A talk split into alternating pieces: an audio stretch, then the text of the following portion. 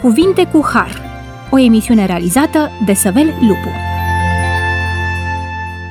Bine ați venit la emisiunea Cuvinte cu Har.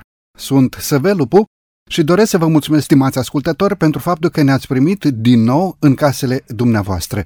Continuăm să discutăm astăzi din Sfânta Scriptură, discutăm despre darul profeției, darul lui Dumnezeu pentru noi oamenii. La început Dumnezeu a vorbit față în față cu Adam și Eva.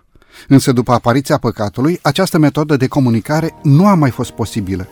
De aceea, Dumnezeu, Tatăl nostru Ceresc, a căutat noi metode de a-și transmite mesajele sale nouă oamenilor. Profeția este o minune a cunoașterii, o declarație sau o reprezentare a unor lucruri viitoare care sunt mai presus de puterea omului de a pătrunde, de a discerne și de a calcula, este dovada cea mai puternică a comunicării supranaturale cu Dumnezeu, a adevărului unei revelații primite din partea lui Dumnezeu. Dumnezeu, în dorința sa de a comunica cu noi, oamenii păcătoși, a fost nevoit, îngăduiți-mi să spun așa, să-și îmbrace revelația voinței sale divine în vorbirea nedesăvârșită a graiului omenesc.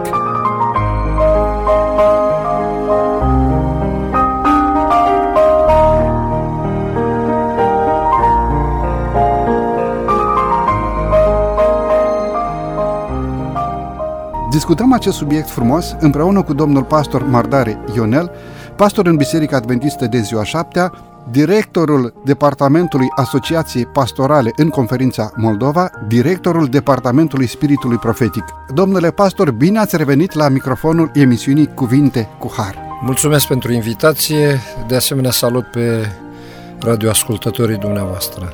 Domnule pastor, aș dori să începem emisiunea de astăzi prin a defini acest cuvânt profet. Ce este un profet? Și ce este acest dar al profeției? Aș vrea mai întâi să subliniez uh, un aspect foarte important legat de darul profeției, pe care Sfânta Scriptură îl arată atât de clar, atât în Vechiul Testament, cât și în Noul Testament și, de ce nu, și după închiderea canonului biblic. Dumnezeu a dorit să ia legătura cu creația și fiindcă suntem creați de Dumnezeu, El dorește să intre într-o relație mântuitoare cu noi și în felul acesta dorește să fim salvați. Dar pentru a intra într-o relație mântuitoare cu omul, cu creația, cu noi, Dumnezeu vrea să-și comunice voința, vrea să discute cu creația. Așa că, într-un mod deosebit, Sfânta Scriptură ne vorbește despre chemarea unor persoane numite profeți, în care Dumnezeu are exclusivitate, adică El este stăpân să aleagă. El cheamă aceste persoane – și în Vechiul Testament termenul folosit pentru a defini un profet era nabi, iar în Noul Testament profetes. Dacă e să explicăm semnificația acestor termeni în sens biblic, prin numele de profet înțelegem mai mult decât a exprima sensul lexical al cuvântului, deoarece profetizarea lucrurilor viitoare a fost numai unul dintre elementele componente ale activității unui profet și nu exprimă complexitatea chemării. Când studiem Sfânta Scriptură și analizăm viața profeților ă, în întreg raportul sacru, vom vedea că nu doar prezicerea evenimentelor viitoare a făcut parte din ă, chemarea profetului, ci sunt multe alte lucruri legate de această funcție, de această slujbă, de această chemare.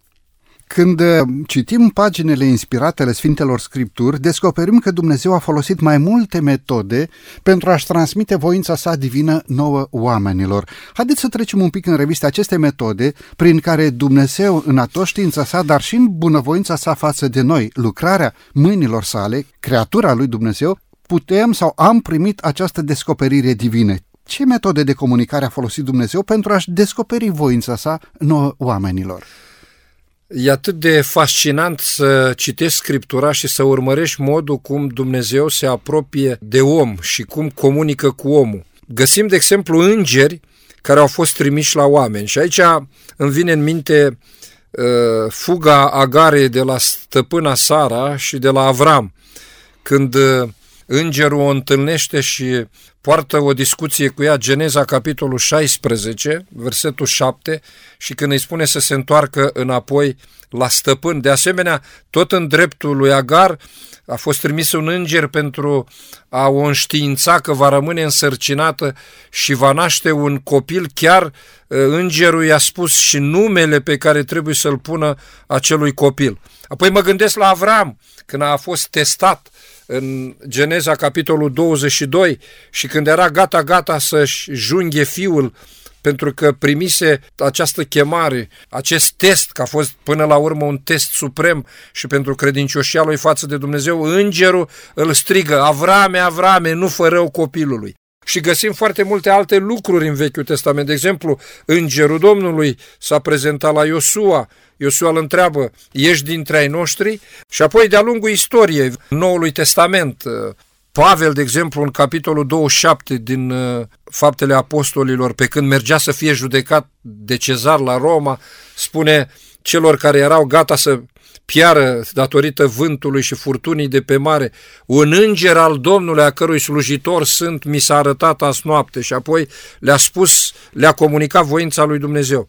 Apoi, ultima carte a Bibliei, Ioan exila pe Patmos, scrie cartea Apocalipsei și în capitolul 1, versetul 1, spune descoperirea lui Dumnezeu, a lui Isus Hristos, care a fost trimisă îngerului, iar îngerul i-a dat-o lui Ioan. Deci a comunicat prin îngeri. De asemenea, existența poporului Israel arată un lucru foarte interesant, că pe pieptarul marelui preot erau două pietre numite Urim și Tumim. Ei, aceste pietre, în semnificația cuvântului, semantica cuvântului, înseamnă cumva pietrele judecății.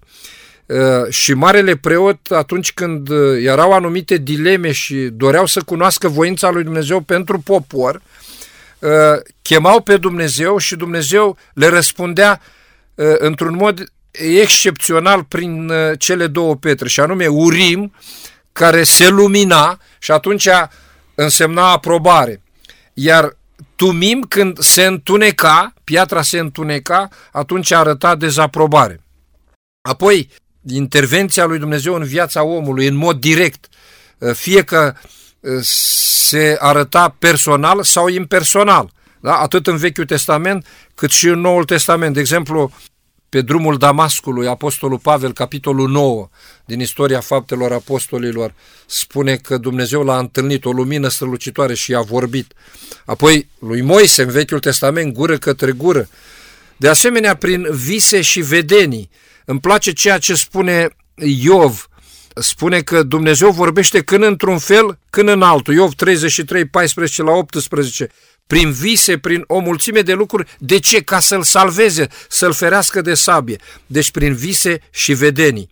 Apoi patriarhii au fost unii din uh, oamenii pe care Dumnezeu i-a chemat pentru a vesti voința sa. De exemplu, mă gândesc la Iacob atunci când uh, binecuvântă pe fiii săi și când îi spune lui Iuda că din el va ieși cine? Cel care va cârmui neamurile, toiagul de cârmuire nu se va depărta până va veni Mesia, adică Shilo. Da? De asemenea, uh, uh, el vorbește și prin profeți, chemați într-un mod deosebit. Și aici mă refer la mulți profeți. De exemplu, pe vremea lui David, Nathan și Gad, după aceea Isaia, Ieremia, chemați într-un Daniel, chemați într-un mod special pentru a arăta voința lui Dumnezeu. Dar vreau să vă spun că el se revelează, se descoperă și prin natură. Romani, capitolul 1, versetul 20, însușirile nevăzute ale lui Dumnezeu, Dumnezeirea lui se văd lămurit de la facerea lumii când te uiți cu băgare de seamă la ce? La ele.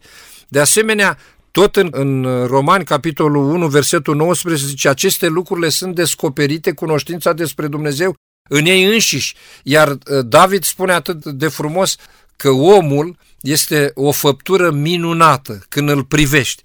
De asemenea, Dumnezeu folosește și căi non-convenționale. E atât de interesant când citești istoria vieții lui Balam.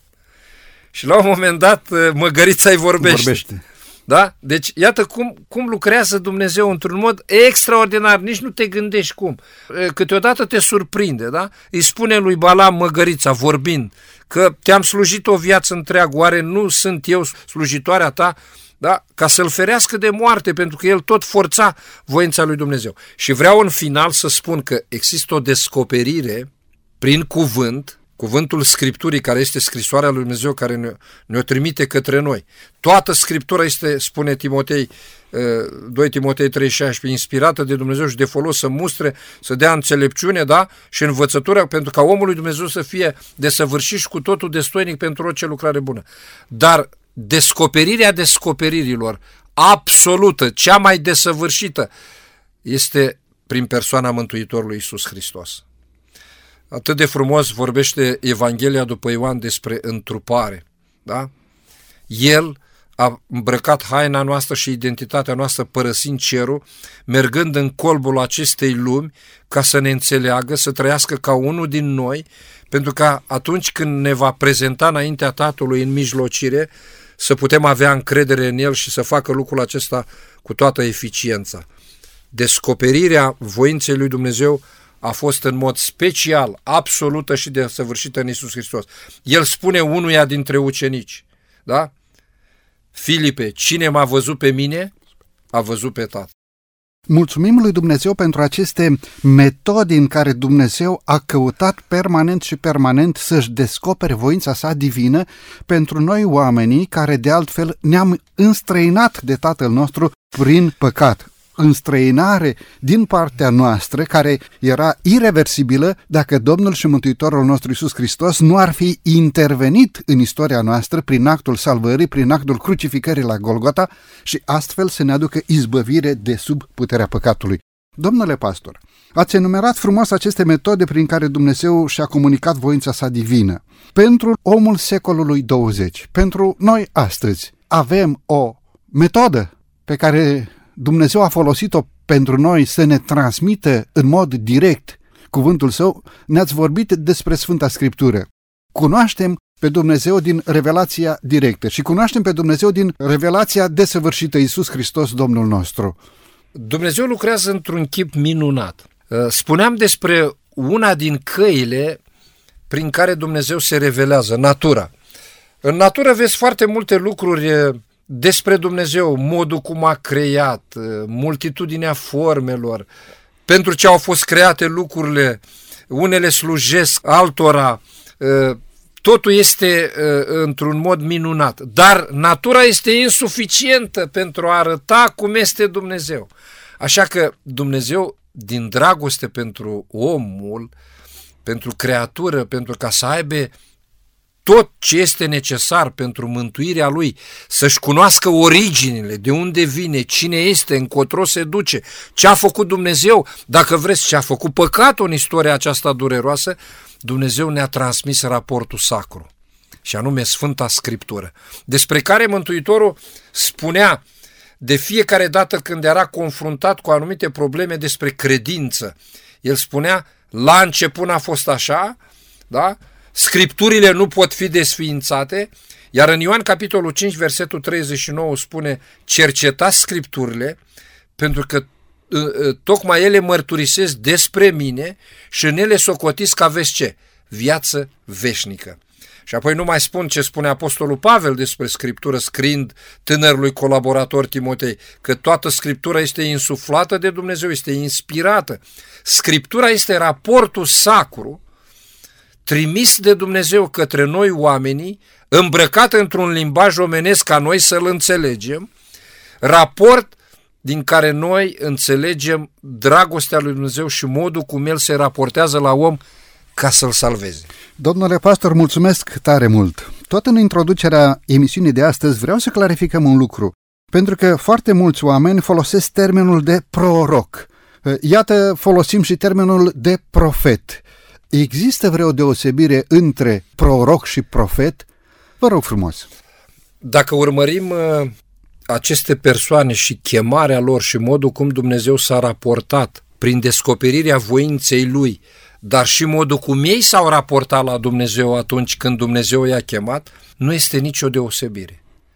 prorocul și profetul sunt aceleași persoane, dacă vreți, cu aceeași funcție, aceeași slujbă pe care Dumnezeu le-a așezat-o pe umeri pentru a-și comunica voința, iar voința lui Dumnezeu înseamnă mult mai mult decât a spune ceea ce se întâmplă în viitor. Acești oameni aveau o relație specială cu Dumnezeu, dar și o responsabilitate față de Dumnezeu prin a transmite voința divină într-un limbaj omenesc. Erau într-un anumit fel cu totul diferite de oricare alte personalități religioase pe care noi putem să le cunoaștem în istoria religiilor orientale.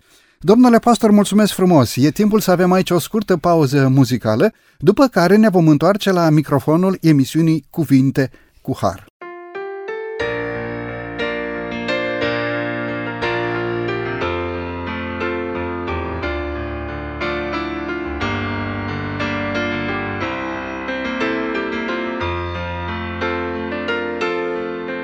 Prin și păcate, fără speranță, mulți rătăcesc în noaptea cea rea. Cine să arate calea spre viață, Cine să meargă spre a-i ajuta. Iată-mă, da,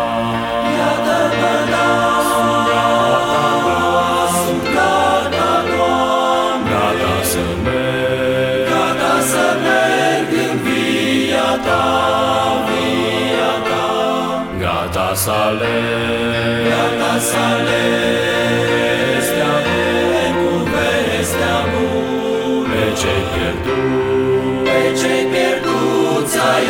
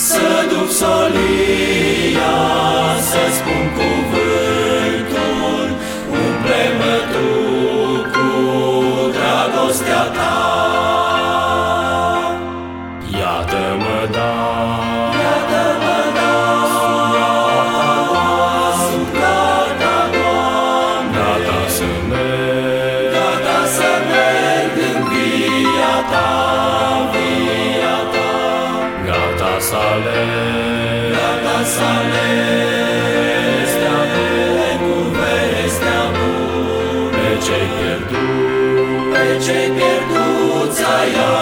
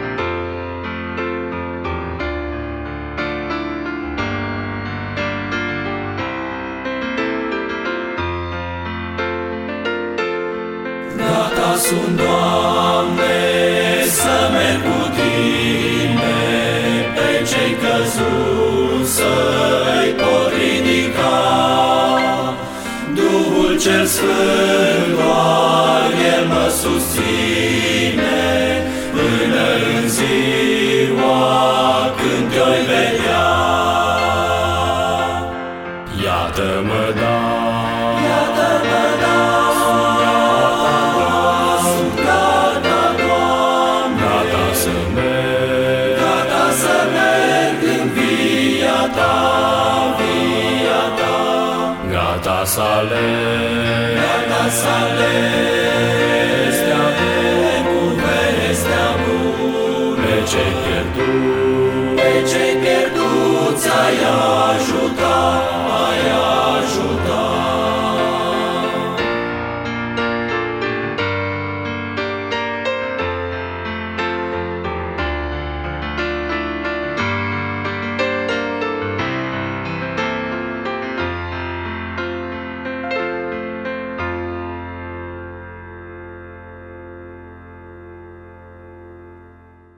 După această frumoasă pauză muzicală ne-am întors la microfonul emisiunii Cuvinte cu Har. Discutăm astăzi despre darul profeției, darul lui Dumnezeu pentru noi oamenii în care noi putem să cunoaștem descoperirea voinței divine a Domnului Dumnezeului nostru Discutăm acest subiect frumos împreună cu domnul pastor Mardare Ionel, directorul Departamentului de Asociație Pastorală în Conferința Moldova și directorul Departamentului de Spirit Profetic. Domnule pastor, în cea de-a doua parte a emisiunii aș dori să discutăm un pic despre perioade de activitate profetică descoperite în Sfânta Scriptură.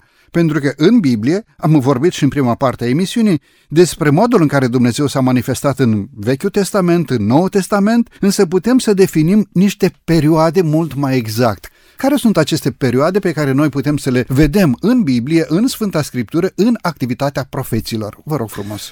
Urmărind uh, activitatea profeților uh, de-a lungul istoriei sacre, dar și comentariile teologilor pe această linie, pot să spun că majoritatea teologilor au recunoscut uh, în timpul acesta a raportului sacru și a activității profeților trei perioade. Mai întâi, în faza de început a acestei activități, întâlnim uh, profeți, cum ar fi Avram, unul din patriarhi, Moise, apoi Samuel ca judecător, Hulda, Natan, Gad, Ahia, Shemaia, mica fiul lui Imla. În această perioadă prorocul se numea văzător. Și în 1 Samuel, capitolul 9, când uh, Saul pierde măgărițele, zice, hai să mergem la văzător. Perioada aceasta de început s-a întins pe o durată de 700-800 de ani. Dumnezeu și-a comunicat voința prin văzător. Chiar aș putea sublinia o expresie în dreptul lui Balam, unul din profeții care au ieșuat. Eh, se spune despre el, el este cel ce vede vedenia celui atotputernic. E atât de interesantă expresia aceasta și arată despre modul cum era privit profetul văzător. În cea de-a doua perioadă are loc activitatea profeților făcători de minuni. Este vorba de Ilie, de Elisei, în secolul al IX-lea înainte de Hristos. Și aici găsim istoria lor în cele două cărți ale împăraților și apoi în cele două cărți din cronici. A treia perioadă este din secolul VIII, începe perioada profeților literați, adică ei sunt scriitori, cărora canonul biblic le spune profeții târzii. Și aici avem profeții mari și profeții mici. Este vorba de Isaia, Eremia, Ezechiel, Daniel și apoi profeții mici. În mod indirect se ridică această întrebare, de ce Dumnezeu a chemat pe acești profeți literați sau scriitori la activitatea profetică mai târziu, se zice profeții târzii, venise vreme ca ceea ce se profetiza urma să fie scris pentru ca să rămână ca dovadă pentru generațiile ulterioare? Uh, urmărind uh, modul cum a evoluat omul de-a lungul istoriei, ne dăm seama că evoluția a fost de fapt o involuție. Mai întâi, uh, voința lui Dumnezeu s-a transmis spre cale orală, iar oamenii aveau acea capacitate de a reține, da? de a reține multă vreme ceea ce s-a transmis din tată în fiu. Cu siguranță, deși nu avem foarte multe rapoarte și detalii despre modul cum Dumnezeu a comunicat cu Adam, dar Adam, cu siguranță, a transmis copiilor și copiilor, copiilor, copiilor lor din generație în generație pe cale orală raportul sacru al lui Dumnezeu. Deci, voința lui Dumnezeu. Dar odată cu trecerea timpului, păcatul a tras braz de adânci în ființa umană și omul s-a degradat. Aici avem de-a face cu o involuție. Nu mai are capacitatea aceea pe care o avea la început, da? Pentru că păcatul distruge. Și atunci Dumnezeu a hotărât încă de pe vremea lui Moise, este primul scriitor, deci Moise scrie cele cinci cărți deuterocanonice, deci el scrie. De ce a trecut Dumnezeu la, la această metodă de a însera pe paginile unui pergament, dacă vreți, sul sau după aceea mai târziu carte, voința sa? Pentru ca să nu se piardă, ca să rămână și oamenii să poată citi generațiile ulterioare să aibă mărturia faptului că Dumnezeu vorbește. Și Dumnezeu nu ignoră pe omul păcătos. De fapt, ați anticipat o întrebare Doream să vă întreb, poate prindem și treaba aceasta, care a fost motivul pentru care Dumnezeu s-a folosit de profeți? A fost necesar? De ce Dumnezeu a folosit acești oameni? Așa cum spuneam, e atât de interesant și fascinant să citești Scriptura. E o minunăție de, de adevăr. Când citești Cartea Genezei, Creațiunea, spune că în răcoarea dimineții Domnul stătea de vorbă cu primii părinți, cu Adam și Eva. Dar odată cu apariția păcatului care i-a dezbrăcat de demnitate și de slavă și de posibilitatea aceea de a discuta față către față cu Dumnezeu, ca omul să nu moară, pentru că mai târziu găsim dorința lui Moise de a-l vedea pe Dumnezeu. Și Dumnezeu îi spune să stea în crăpătura stâncii și va trece pe dinaintea lui. Deci sfințenia lui Dumnezeu pur și simplu topește pe păcătos. Dar pentru ca Dumnezeu să poată arăta dragostea lui și că e interesat de salvarea omului, a găsit o cale specială. Și anume de a chema profeți și de a vorbi într-un mod special prin aceste persoane alese din rândul poporului, da? nu extraordinare și ei au avut slăbiciunile lor, greșelile lor, dar asta nu înseamnă că ceea ce au transmis ei nu este de la Dumnezeu. Deci a folosit Dumnezeu această cale pentru că nu mai putea discuta cu omul față către față. De asta și Isaia spune, păcatele pun un zid de dispărție între noi și Dumnezeu. Putea Dumnezeu să trimită îngerii, cum a făcut. În cazuri excepționale, Dumnezeu a trimis îngerii, cum discutam și în prima parte a emisiunii. Însă Dumnezeu a ales să ne vorbească prin unii ca noi, supuși slăbiciunilor, dar biruitor prin harul lui Dumnezeu. Haideți să ne uităm un pic și la următorul aspect. Care era rolul profetului? Ce lucrare îndeplinea un astfel de om? Mă gândesc și la Ioan Botezătorul profetul Noului Testament. Vorbea din partea lui Dumnezeu, dar cred că avea și o lucrare de zidirea caracterelor, o lucrare de propovăduire a cuvântului. Vă rog. Am subliniat și la început uh, scopul pentru care Dumnezeu a chemat aceste persoane și le-a înzestrat cu darul acesta al profeției a fost să intre într-o relație mântuitoare cu omul, în așa fel încât să-i comunice toată voința necesară pentru mântuirea omului și să nu ducă lipsă de nimic. Dar uh, slujba unui profet sau comunicarea pe care el o folosea pentru a transmite voința lui Dumnezeu nu era doar să arate evenimentele viitoare, ci el urma să conducă, să arate cum conduce Dumnezeu și ce cere Dumnezeu, să arate condițiile pe care Dumnezeu le cere în ceea ce privește ascultarea, să sfătuiască, să îndemne, să mustre, să facă cunoscut uneori și pedeapsa. Și dacă ne gândim la Ioan Botezătorul, de exemplu, ă, pe lângă multe alte lucruri pe care Ioan Botezătorul le-a făcut, pentru că el ă, a pregătit calea Domnului. Primul lucru, foarte important, cel mai mare proroc născut din femeie, a pregătit calea Domnului. El a spus așa, eu nu sunt lumina, dar va veni altcineva. Eu sunt un martor al luminii. Va veni cineva, eu nu sunt demn să-i dezleg ce? Încălțăminte, Încălț... de la picioare. Sigur că da. Uh, când a fost confruntat atunci de ucenicii lui, e interesantă intervenția profetului și modul cum a văzut el poziția lui față de ceea ce uh, Dumnezeu i-a așezat pe umeri. Zice, el trebuie să crească și eu trebuie să mă micșorez. Apoi, Ioan Botezător, numai că a pregătit calea Domnului spunând că va veni Mesia, iată mielul lui Dumnezeu care ridică păcatul lui, Ioan 1,29, el a și mustrat. Și raportul biblic spune că oamenii, mulțimi de diferite categorii, veneau la el, își mărturiseau păcatele și primeau botezul pocăinței. Pocăințe. Asta însemna mărturisirea păcatelor, însemna eliberare, însemna de fapt o curățire a inimii și asta însemna caracter ales. Deci lucrarea pe care a făcut-o profeții a fost să și zidească caractere. Sau dacă ne gândim la profeții care au vorbit uh, în școlile profeților, întemeiate de Samuel, vă dați seama ce interesant uh, e să știm mult mai mult despre modul cum profeții învățau da? pe cei din popor. Aveau acel rol de a preda cuvântul lui Dumnezeu. Nu doar vorbeau despre ceea ce urma să se întâmple, ci predau cuvântul lui Dumnezeu în aceste școli ale profeților. Putem să anticipăm un pic, aveau misiunea de a zidi biserica. Mă uit și la textul din Efeseni, capitolul 2, versetul 20 în continuare, fiind zidiți pe temelia apostolilor și a prorocilor, piatra din capul unghiului fiind Isus Hristos. Deci zideau biserica. E interesant cum începe biserica creștină. Mântuitorul urma să se înalțe și pe cine cheamă? Pe Petru.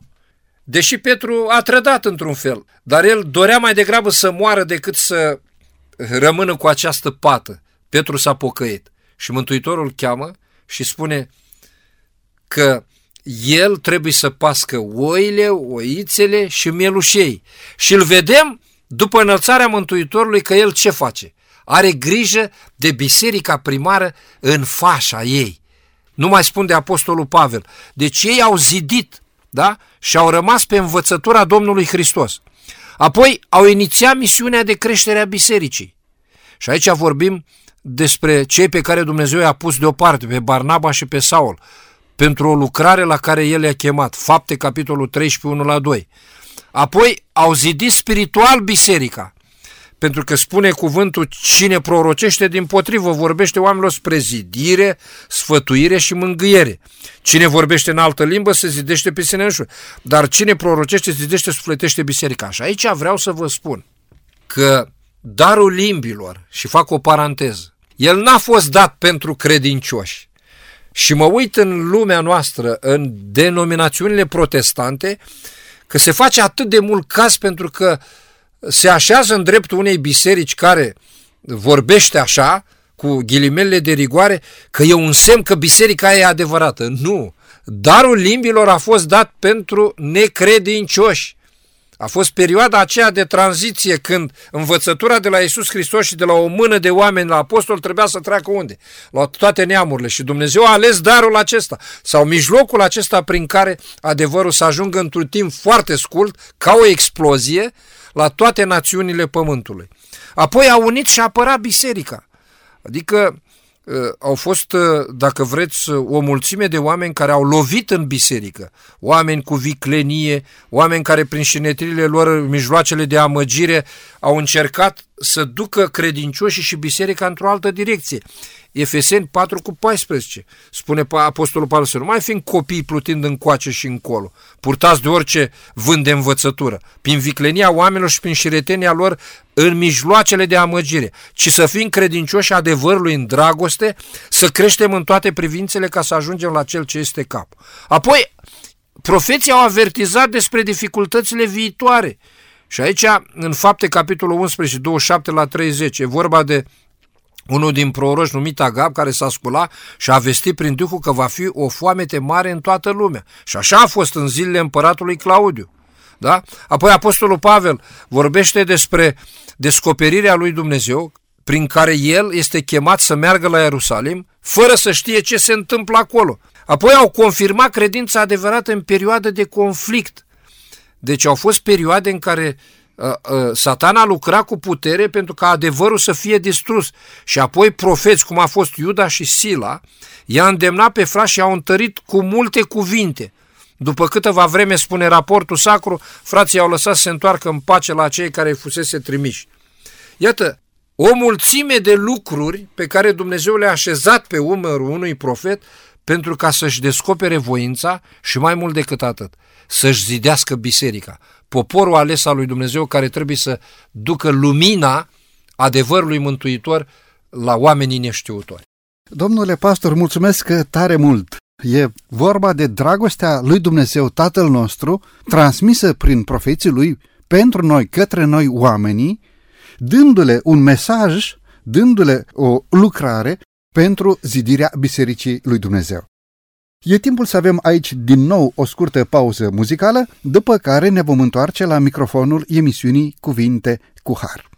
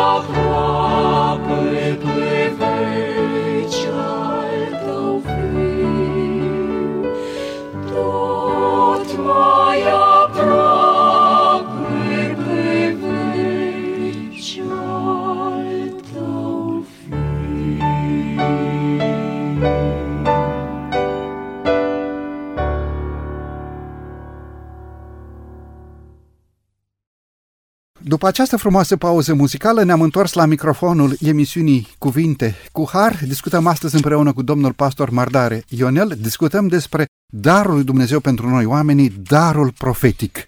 Despre modul în care Dumnezeu a binevoit să-și descopere voința sa divină pentru întoarcerea celui păcătos de la o stare, de la o viață de păcat la o viață de neprihănire, pentru zidirea bisericii pentru misiunea de creștere a Bisericii lui Dumnezeu în timpul sfârșitului, pentru sfătuirea, ă, apărarea Bisericii și în același timp pentru conștientizarea Bisericii lui Dumnezeu față de evenimentele viitoare care urmau să se întâmple asupra poporului său. Domnule pastor, pentru cea de-a treia parte a emisiunii, aș dori să vă întreb, după încheierea canonului Sfintelor Scripturi, după ce aceste scrieri ale profeților au fost prinse în carte, considerați că Dumnezeu a încheiat această activitate profetică sau Dumnezeu a continuat să vorbească omului pe limbajul pe care omul putea să-l înțeleagă?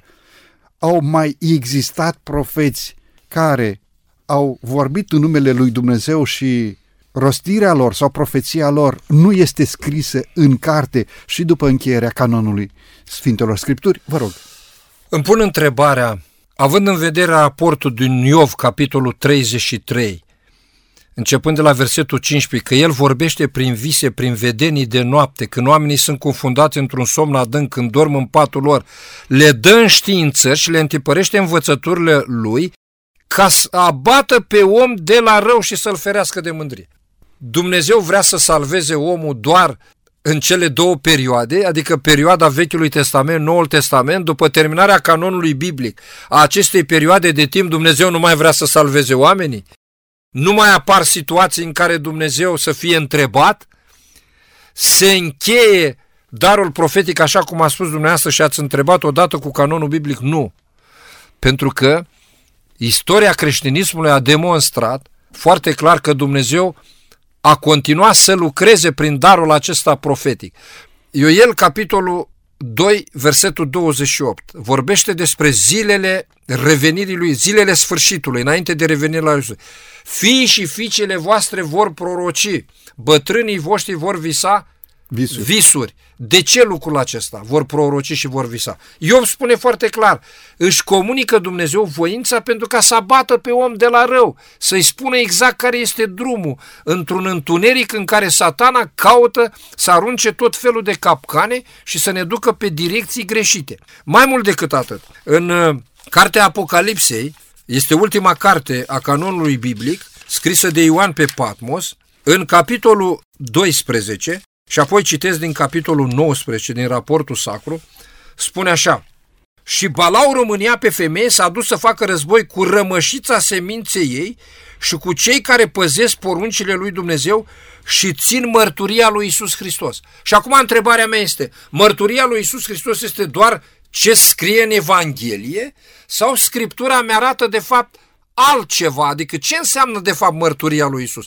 Doar viața lui Isus din Evanghelie și în capitolul 19, cu versetul 10, Scriptura se explică pe ea însă și e foarte interesant să înțelegem lucrul acesta și mai mult decât atât să respectăm și drumul pe care ne duce dovezile. Da? În versetul 10, și m-am aruncat la picioarele lui ca să mă închine. Era vorba de înger, vedeți? A trimis un înger la Ioan. Ferește-te să faci una ca aceasta, că sunt împreună slujitor cu tine, cu frații tăi, care păstrează mărturia lui Isus. Lui Dumnezeu închină-te. Și acum atenție, căci mărturia lui Isus este Duhul prorociei. Și acum puneți aceste lucruri împreună. Orice mișcare trebuie să fie condusă. Osia, capitolul 13, spune căci printr-un proroc a scos Domnul pe Israel de unde? Din Egipt. Și Moise a fost prorocul. Acum mișcarea adventă trebuia să aibă un proroc. Dumnezeu cheamă doi bărbați și refuză lucrul acesta. Și apoi Dumnezeu cheamă un vas slab, pe nume Ellen White, care e recunoscută nu doar de Biserica Adventistă, că aici este frumusețea da? lucrării acestui vas slab, dar folosit de Dumnezeu. Medicii la data aceea, jurnaliștii sunt uh, arhive și dovezi istorice foarte clare din timpul acela a oamenilor care nu au fost adventiști mileriți, dar care spun, aici vedem degetul lui Dumnezeu, vedem mâna lui Dumnezeu cum lucrează. Iar profetul acesta, din timp în timp, a confirmat că suntem pe drumul bun. Și acum vreau să fac o subliniere. Adevărul Scripturii n-a fost fixat de Ellen White, a fost fixat de Dumnezeu. Ellen White nu a fixat nicio doctrină, ci adevărul Scripturii a fost redescoperit de oameni ca Uriah Schmidt, la data aceea, uh, Edson, Hiram Edson, uh, Joseph Bates, ele noi doar a confirma, suntem pe drumul bun. Măreați această lucrare a lui Dumnezeu în care își conduce poporul său de-a lungul timpului. Am văzut în emisiunea de astăzi modul în care Dumnezeu a lucrat prin văzători în perioada Vechiului Testament. Am văzut cum Dumnezeu a lucrat prin profeții mari, profeții mici, prin Ioan Botezător în perioada Noului Testament și vedem cum Dumnezeu lucrează printr-o biserică profetică în timpul sfârșitului și printr-un profet, Vaslab, care a primit din partea lui Dumnezeu această însărcinare divină. Dacă ne gândim la William Foy sau la Azen Foss, care au fost chemați de Dumnezeu înaintea lui Ellen White, dar au refuzat, vedem și o istorie a celor care, primind darul lui Dumnezeu sau fiind chemați de Dumnezeu la darul special și nedorind să lucreze în direcția aceasta, Dumnezeu îi lasă deoparte și cheamă un proroc slab, o femeie, pentru a transmite și a confirma voința divină. Domnule pastor, Vrând nevrând ne apropiem de încheierea acestei emisiuni, vreau să discutăm o ultimă întrebare. Probabil că printre cei care ne ascultă astăzi sunt unii oameni care în viața lor sau mai de demult au crezut cu toată inima în Biblie, în Sfânta Scriptură, în darul prorociei, în cuvântul lui Dumnezeu transmis prin proroci, în cuvântul lui Dumnezeu transmis prin biserica timpului sfârșitului, prin biserica rămășiței. Oameni care au cunoscut pe Dumnezeu și au crezut cu toată inima în darul spiritului profetic transmis prin Ellen White. Dar, în urma unor experiențe nefaste, s-au îndepărtat. Domnule pastor, spre încheiere, ce ați sfătuit pe acești oameni? Mai există speranță? Se pot întoarce? Oameni care poate în inima lor încă mai licărește așa un pic de lumină și poate și-ar dori și ei să fie din nou cu biserica, din nou cu poporul lui Dumnezeu, din nou cu cei care păzesc poruncile lui Dumnezeu, dar poate n-au încredințare. Vă rog frumos. Aș vrea să spun uh, în modul cel mai clar și hotărât potrivit Scripturii, a ceea ce spune în Cartea Cronicilor, a doua cronici, că Domnul Dumnezeu își conduce poporul prin profeți. Încredeți-vă în profeții lui și veți izbuti. Pentru că apar dileme morale și în privința religiei și a credinței. Pentru că Scriptura uneori nu are adevăruri sistematizate, că găsim adevăruri sistematizate, dar Dumnezeu caută să-și descopere voința total și de asta a chemat profeți, care ce fac? Nu vorbesc de la ei, ci de la Dumnezeu și clarifică ce? Anumite descoperiri ale lui Dumnezeu, pentru că omul păcătos nu le poate pricepe. Ei, legat de lucrarea profetului în Biserica Rămășiței, același Dumnezeu care a inspirat pe Ilie, pe Ioan pe Patmos, și lista poate continua, a inspirat și acest vas slab care dacă urmărim pe linia timpului profetic, ea continuă lucrarea profetismului. Ea a slujit biserica aceasta timp de 70 de ani. A scris pentru pastori, profesori, sfaturi pentru biserică, pentru tinerele mame, pentru editori, pentru conducători, pentru lideri religioși și de ce nu politici, în sensul că i-a chemat să fie morali. Darul profetic în Biserica Rămășiței este o moștenire Uh, cunosc uh, persoane de felul acesta și eu mă adresez în mod special lor. În viața aceasta poți fi dezamăgit. Biserica este un spital în care oamenii vin și se vindecă, oamenii devin mai răi sau pleacă și nu se întâmplă nimic. Depinde de cine. De modul cum fiecare se raportează la Dumnezeu. Poate au fost dezamăgiri. Și datorită acestor dezamăgiri, cel rău a căutat să-i despartă de acest adevăr atât de strălucitor și de această moștenire. Vreau să vă spun un lucru. Dragii mei, urmăriți istoria persoanelor care s-au depărtat de cuvântul profetic și au dat la o parte sfaturile date prin acest vaslav. Istoria lor este dureroasă. Nu vă depărtați de sfaturile profetului. Sfaturile profetului au adus atâta binecuvântare pentru fiecare familie, pentru fiecare persoană, pentru conducători și pentru biserica aceasta iubită de Dumnezeu pe care noi o numim Mișcarea Adventă sau Biserica Rămășiții. Domnule pastor, mulțumesc tare mult pentru prezența dumneavoastră în emisiune. Mulțumim Bunului Dumnezeu că de-a lungul timpului, permanent și permanent, în ciuda împotrivirii unor oameni, în ciuda faptului că unii au primit cuvântul lui Dumnezeu și apoi s-au depărtat de adevărata credință, Dumnezeu a rămas credincios conducându-și biserica sa.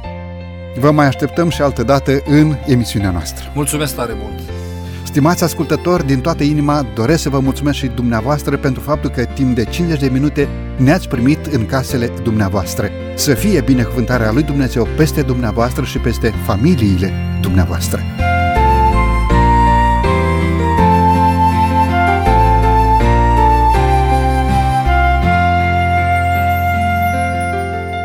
De la microfonul emisiunii Cuvinte cu Har, Săvel Lupu, iar din regia tehnică Nelu Loba și Cătălin Teodorescu, vă mulțumim pentru atenția acordată.